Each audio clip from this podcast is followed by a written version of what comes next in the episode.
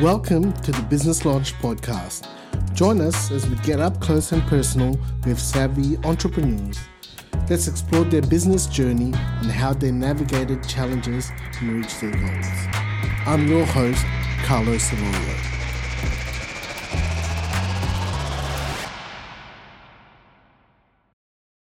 Hey, it's Carlo here from Business Launch Podcast. I'm here with my good friend Kevin Hua. I've known Kevin for four or five years now, I'd say. Is that right, Kev? Yeah, um, that's that's probably about right. Oh, kids play sports together and gotten to know each other that way. You're the founder of a few companies now, right? Is that correct? Elevate Money and partner of Real Side Capital. So tell us a brief introduction of your history of your working environment and all the way to owning your own businesses? Yeah, look, uh, yeah, I, like you said, I am the founder of a couple of businesses or co-founders. I do have some very important partners that I work with. Uh, Elevate Money is they're both financial services businesses. Elevate Money uh, has a series of uh, international equity funds as well as a retail super fund called Elevate Super, which you know is a they they are sustainable super funds that are really trying to cater to Gen Xers, millennials, or anyone who really cares about where their super money is going in terms of um, not just making good investments, but also sustainable ones that are good for the world. So that's what we're trying to do with Elevate. Um, awesome. I also helped found a business called Real Side Capital, which is it. We have a, a flagship fund. It does a bunch of things, but really it's a structured credit fund where we're lending money to different types of companies, growth companies who need some short-term capital, etc. So that's a that's more debt product. So we'll talk about those businesses later on. But yeah. in terms of my journey, look, where does that where do we need to start? I grew up in Sydney in the western suburbs. Pretty had a pretty humble life, to be honest. Really happy childhood. My parents were immigrants. They worked hard, so I didn't see much of them uh, during the week because they were always working. So really, my sister and I had to really be sustainable ourselves and and be self sufficient for a lot. So I grew up pretty quickly. Tell um, me about it. yeah, I enjoyed my childhood too. I was happy. Life was simple back then. You go to school, you see your mates at after school, you might you do some homework, and then you might go out the front yard or play cricket or something like that. And there was no such thing as devices or anything like that. The world was much simpler. And Tell me about it. All my kids are like so fixated on all their devices. Back in the days, we just go outside, go play in the front yard, backyard, go play different sports. But now it's like the new world is coming to, I think, new generation. Yeah, that's right. Kids. Yeah. Yeah, that's right. I think it's striving a little bit off topic here, but certainly the onus is on us as parents to, to get our kids active and get them outdoors and not just rely on iPads and gaming devices to keep them busy. That's the challenge for all of us as parents. That's true. I think growing up with a reasonably humble beginnings, it, it, that's probably what gave me the drive to succeed and work hard. I went to high school out in Sefton High School, which is a high school out near Bankstown. I did pretty well at school, so I ended up doing a commerce law degree at UNSW in Kensington. Yeah. So I really actually enjoyed both the sort of accounting, finance side as well as the legal side because they were both different types of, I guess, disciplines in terms of you know, both math- mathematical but logical thinking as well as far as the law. That's true. But I never became a lawyer. I, I, I always loved numbers. I always liked um, economics and finance. So that's where I wanted my career to go. Yeah. Uh, so I started as a grad at a US investment bank called JP Morgan. Um, nice. that was here uh, in Sydney, right? You yeah, started. that was here in Sydney. Yep. Yep. yep. And so I ended up staying at JP Morgan for eight years, actually, doing mergers and acquisitions and equity and capital markets, derivatives as well. And then my journey took me to Hong Kong with JP Morgan, where I stayed with them for a year or so. But then I then joined the buy side, which is for layman speak, is really just the investment side of the world where I joined a US hedge fund called Stark Investments, and Nice. they were a an investor in all types of assets, and that's really what sort of spurred my love for investing and getting to that side of the business. And that's what sort of led me onto this journey of coming back home. I spent almost a decade in Hong Kong, and when I came back home, uh, I really wanted to be still part of that business, still part of the buy side, still involved in investing, but also obviously then thinking about how I do that in my own way. Yeah, that's awesome. Yeah. So, how did you transition to starting your own business? Uh, what was what spurred you on to get to to be the founders of a, a few companies now? So, Yeah, I don't think it was any one sort of single event. It was really just a natural evolution of my working career. When you work for a large organization as JP Morgan, you learn a lot, you meet a lot of people, and it's a great foundation for your career. But you also see the flaws and frustrations when it comes to being part of a massive business. So, in how they service their clients, how the, how that sort of work life balance can stifle employees. So, I wanted to really be more in control of my life. And so, going into my own business and choosing my partners was a great way to control my own destiny and have a really larger say in how we treat our customers and satisfying what I wanted both professionally and personally. yeah, that's a great way to to start your own business, picking and choosing who you actually want to do business with. Yeah. Yeah, you look at it's an important thing. I think most people don't go it alone. There's always a partnership of some sort. It's hard to build a business on your own. Yeah. And I've always found that you need good partners and choosing the right partners is difficult because you want to choose people, but at the same time, you don't necessarily want them to be your best friends either. Yeah. Yeah. um, because true. you don't want business to supersede your friendship. Uh, so it is finding that balance of the right people with the right complementary skill sets for each other as well, so that you, you uh, helping each other out in different fields. Yeah, that's awesome. What were the big wins early on that you made you realize that this business is going to work for you? Yeah, building financial services business is a long-term game. It's a hard slog. So I don't think there were necessarily big wins per se, but more incremental things. So when you start think when you start getting traction from customers, when you're starting getting really good feedback from customers that they like the product, they like the service, and also when you get external validation from other people, for example, people that you raise money with, Yeah. and as the business just really organically grows. So that just really encourages you to keep going, even when you face the many speed bumps that you do when you have your own business. Uh, Yeah, so I think it's just little incremental things that sort of build upon the business and give you confidence as a founder to keep going. Yeah, that's awesome. On the flip side, what events happened where you weren't like sure if the business would survive like having that little teething problems, but you figured out a way to pull through them? Yeah, like, like I said, I, I touched on speed bumps in the previous question. I think there's always issues that come up as you're launching a business or grow, starting to grow a business. So again, it comes back to the people you end up starting to work with. You make sure you have complementary skill sets. Each of you, whilst working together, can also divide and conquer and, and tackle problems individually as you make decisions together. Yeah, Uh, I think that's really important because I found one person can't do it all, or it's very challenging for one person to do it all because it just takes sucks up so much of your own personal time and and uh, it's hard enough to grow a business with partners. So Yeah. I admire the people who can actually do it themselves.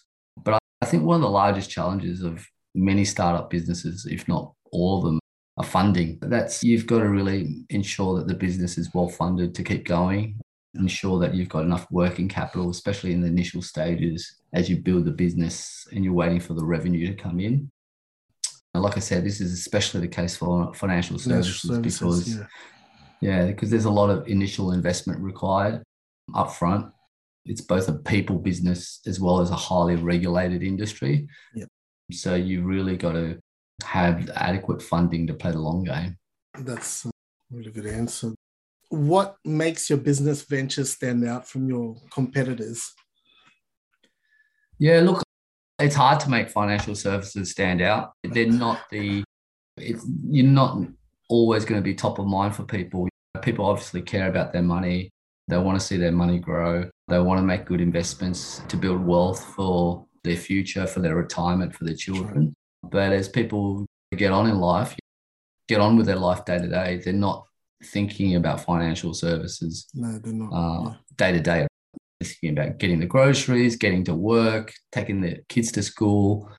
And then in terms of con- purchasing decisions, again, investing is not something most people uh, want to think about, frankly, right. because there's far more enjoyment from buying a new pair of sneakers or looking at cars or etc. Whereas actually thinking about your wealth, thinking about growing your wealth is just as important, if not more important. It's just that most people don't have the time or the expertise to do it. So what we wanted to do with our businesses is really, you know, especially on, on the Elevate side, is to really create products that were simple to understand for customers and would really resonate with them so that customers really bought into the concept and really said, oh, this is a real product for me. I want to invest in a super fund, for example, that cares about the environment and cares about labor practices and cares about gender equality, etc. That's So awesome. really creating products that resonate with people such that I think we can build something that differentiates ourselves from other financial services out there. for the really, then standard it's super. just- yeah. Sorry, go ahead. It's Carl, like for that? the standard superannuation businesses out there. I guess you guys uh, like have a specific niche for different people. Yeah, that's right. Yeah, we're trying to appeal to people who not only want to generate wealth and retirement returns, but really want their money to be invested in in good businesses that are, are sound from a sustainability perspective. So, for example, we wouldn't invest in firearms or tobacco businesses as an example, right? Yeah, Because that's not what our investors want us to Yeah. do. it's a really good niche market. I think you got there. What motivates you daily? I think, yeah, it's a, that's a great question. I think for me, it's really just building something that can be sustainable as a business, creating businesses that will hopefully be there for the long term and they can that serves a particular market and serves a particular customer. So day to day, it's really about achieving short term goals. But I really, I guess, what motivates me daily is just doing that professionally, so that personally I'm a happier person and you feel enriched and satisfied. So that's probably, you can't really separate professional and personal life when you're a founder of a business. You've got to make sure that what you do is enriching because that makes you then a happier person, which makes you hopefully a better person in your personal life. Uh, yeah. Being a founder, like, is that 24 7 business? Thinking of it 24 Yeah, it can be. Yeah. At, at times it can be, which is, you know, it's funny. I talked about controlling your own destiny as a founder. You certainly do that. You have the final say in most things um, along with your partners. The flip side of that is you constantly thinking about the business and, and worrying and stressing at times. And yeah, it is uh, the flip side to being, it's not, it's very different to being an employee where you have the luxury of shutting off when you leave work or you have a weekend. Yeah, so it's different. Yeah. It's uh, it's one i think a, a few founders that i've spoken to are they're always constantly thinking about what's next or how to improve the actual business itself i'm glad you got a bit more balance in your side Yeah, you have to try. It all goes back to finding that right balance professionally and personally. Like I said, you know, one of the reasons I I actually wanted to build businesses was actually to be able to manage my life better. When you're in control, and you can be always sometimes very busy at times, but when you're at least in control of your businesses, you can prioritize more. You can emphasize where you need the business to go and what you need to, what needs to happen. But you also have hopefully some ability to say, I need this time off as well, or I need to have dinner with my family or whatever, and control that aspect of it. Yeah. That's really good. Influences. Who are your influences growing up, or like even in business or even outside of business? Yeah, I, look, I don't know. Um, I don't know if these are the most obvious answers. I, I guess they are. I think my parents obviously were big influences in me. I think, like I said earlier, they were immigrants. They worked really hard, and I think for them, for uh, from them, I learned the work ethic. I learned that nothing comes unless you work at it and really push through things and work hard. And also, obviously, learning qualities like humility, taking care of other people, taking care of your customers that comes through in business, things like that. So there's a lot of life skills that we all learn from our parents. but uh, our parents. that's yeah. So I think I think uh, my parents, I was very close to them. Yeah. So I think they were really obviously big influences on me, both professionally and personally. Actually, I think in terms of professional, it's hard to say. It's you, I think you can pick and choose from various people. It's probably I don't know if they were influences. There's certain admiration I certainly have for certain business people. I think someone like Steve Jobs and his marketing prowess, it's just amazing what he created with that Apple brand. And I think Warren Buffett is someone I admire because of his not only his investment acumen, but his longevity, how he's been doing this for 60, 70 years of his life. And he's just has an astonishing track record in making money for people. Yeah. And then, as opposed to the people, I'd probably admire business models. Have people who've created businesses like Amazon and Uber and Google and YouTube and things like that. I think yeah we, we live at the forefront of technology now, and some of these businesses are just mind blowing how big they are, but how much they've grown and how much they've changed our lives. That's so true. I think that's probably admiration more than anything in terms yeah. of how I think about that sort of stuff. Yeah. And I think the last leg of it is really just I, I see people like Bill Gates and Mackenzie Scott and people like that who they're multi-billionaires, some of the richest people in the world, but they're their philanthropy and the yes. fact that they're donating all their I think that's pretty inspirational yeah, too. That's absolutely true. They've given away majority of their wealth and yeah, that's right. Yeah, making it them in making it a better place. Yeah, yeah I think so. Yeah, well, hmm. look, I, I know that some people are cynical about all that sort of stuff, but I just think they've chosen a path in terms of what they want to do with their money and you can agree or disagree with some of the causes that they've supported, but I think just the philanthropy alone is something to be admired, I believe. Yeah, that's awesome. Going forward, what big goals do you have for your businesses in the next three to 10 years? Yeah, look, I think pretty humble goals.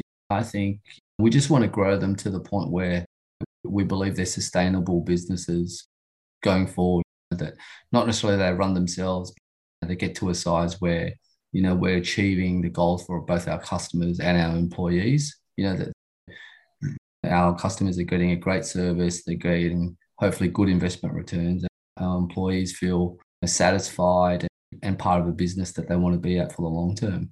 So that's really it. I don't really think about size of the business or anything. I think that will come with it. If you do all the right things the small things then the bigger things will just happen i think yeah, that's awesome.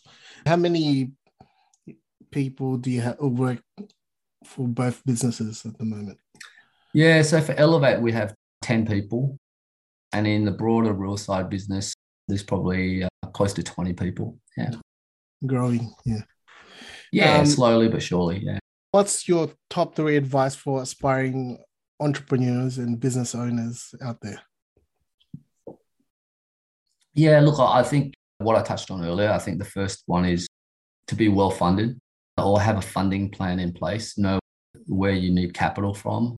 So whether it's yourself, whether you're going to raise money from family and friends initially or from more sophisticated investors, really have that sort of bedded down so you're not distracted with raising money while you're trying to build the business. Yeah. I know that's easier said than done, but if you can do that, then I think that's a one big factor that you can sort of park in the corner. But I think the second one is really just knowing your customer needs. Like, what does the customer really want? And then you build your business around that. I think a lot of people obviously can build a business where example for something like Google, obviously they built something that they knew or that they believed customers would want, but it was a new product. But many businesses are all about just understanding what the customer needs and giving them something that you know that they need or they want better guys. So it's really just so I would say a real focus on the customer. Yeah. And I think the third thing is really just your employees. I think treating them right, making sure that you're building a team, uh, particularly if you're in a business that relies on people, Yeah. uh, building a team that really feels like they're part of the business. Because again, one person can't do it alone, one management team can't do it alone. You need a whole firm of people to really grow your business. And I think it's building that right culture and having the buy-in of employees is really important. Yeah, I think that's a big factor in growing any business for all those three three advice. Yeah. Yeah, Yeah, I think so. Yeah, I think whatever industry, I think all those principles should be pretty similar. Yeah. How do you want to impact the world and what kind of legacy do you want to have? Oh, look, mate, no real legacy. I don't think about my life like that. I think I, if there's really any legacy, it's really like most parents is to just really be there for my children. So they remember me as a good father, a good person, a good husband. In terms of impacting the world, no, I don't aspire to such a monumental thoughts. I guess it's just a really a case of just enjoying your time here, uh, gaining happiness, both professionally and personally. So that's my goal day to day, and you know my end goal really. Yeah, the, this nice, simple, and just the true Kevin that I know. yeah. Look, I, I think you can make life far too complicated uh, at times, and it's hard enough finding things in your life to to make you happy and make you feel rewarded and enriched every day, so that you are a better person, so that you can become a better friend or better mm. father or better husband. Yeah. So I think that's challenging enough without aspiring to more than that. Last question, a fun question Mm. anyway. If you could Yeah. recommend one book for our listeners out there, what would it be and why? Yeah, good question. Look, I probably like most people, I'm time poor and I don't get to read as much as I do, as I'd like to. But two books that I've read in the last couple of years, which fall into the same category, there's a book called Range by David Epstein and another book called Norwich by Karen Crouse. Nice. And those two books are really, they talk about the same topic, right? They talk about widening our experiences, trying new things, and looking at situations with different lenses. Yeah. Um, so that when we ultimately do something, whether it's choose a career, play a sport, undergo a hobby, those experiences have shaped us. And those different situations actually help us focus and problem solve and give us perspective in actually how we deal with different situations. So they make us actually better at what we do, if that makes any sense. I'll Makes give you a sense. few examples. You know, It's when you Norwich is a book actually. It's a really unique book about athletes that are from this small town in the northeast of the US. Yeah. I can't recall how many people live in this town, but they have a disproportionate amount of Olympians, particularly in winter sports. That come from that town. And the reason is not because they focus kids on sport really early on in their age or the parents are in their lives pushing them into sports. It's quite the opposite. It's the fact that the kids are outdoors. They try tons of different sports as kids. The pressure, the parents don't put any pressure on them, Yeah. but they just naturally find their right sport and find the right groove. And because they're always outside, they're skiing, they're they're skating, they play ice hockey, and it's generated this community where kids just become very good athletes just because they've tried lots of different things as they were children. Um, So- so I think it's these types of books. I like them because they teach, particularly me as a father, not to pigeonhole my own children, give them wide experiences, let them try things, and whatever passion that they choose to go with or passions, then they'll become better at it because they've had different experiences. And I think it's, it allows you to enjoy your childhood a lot more as well. as opposed to a kid that focuses on playing one instrument from the age of three, whether they like it or not, because the parents push them. So I think it can be about your children. It can be about business as well, because I think lots of entrepreneurs have become really successful, not because they've had one necessarily single great idea at the start, but because they've brought a wealth of different experiences and challenges into a business and had years or decades of growth and failures uh, as well, which has shaped their thinking, right? Yeah. So yeah, so that's anyway, that's a very long answer into your fun question, but I would highly so recommend those two books. Yeah. I'll definitely go have a look at it and read it as well. So thank you very much again, Kev, for coming on and being part of the podcast. If people want to get in touch with you, or where can I point them to if they want to ask a question or anything like that, or where yeah, they want to learn about your business? On our, yeah, on my two websites that I'm involved with. The first one's elevatemoney.com.au, and then the other one is realside.com.au. Excellent. Thank you very much again, Kevin, and I'll let you know when the show drops. Okay. Thanks very much, Carlo. Okay. Appreciate your time.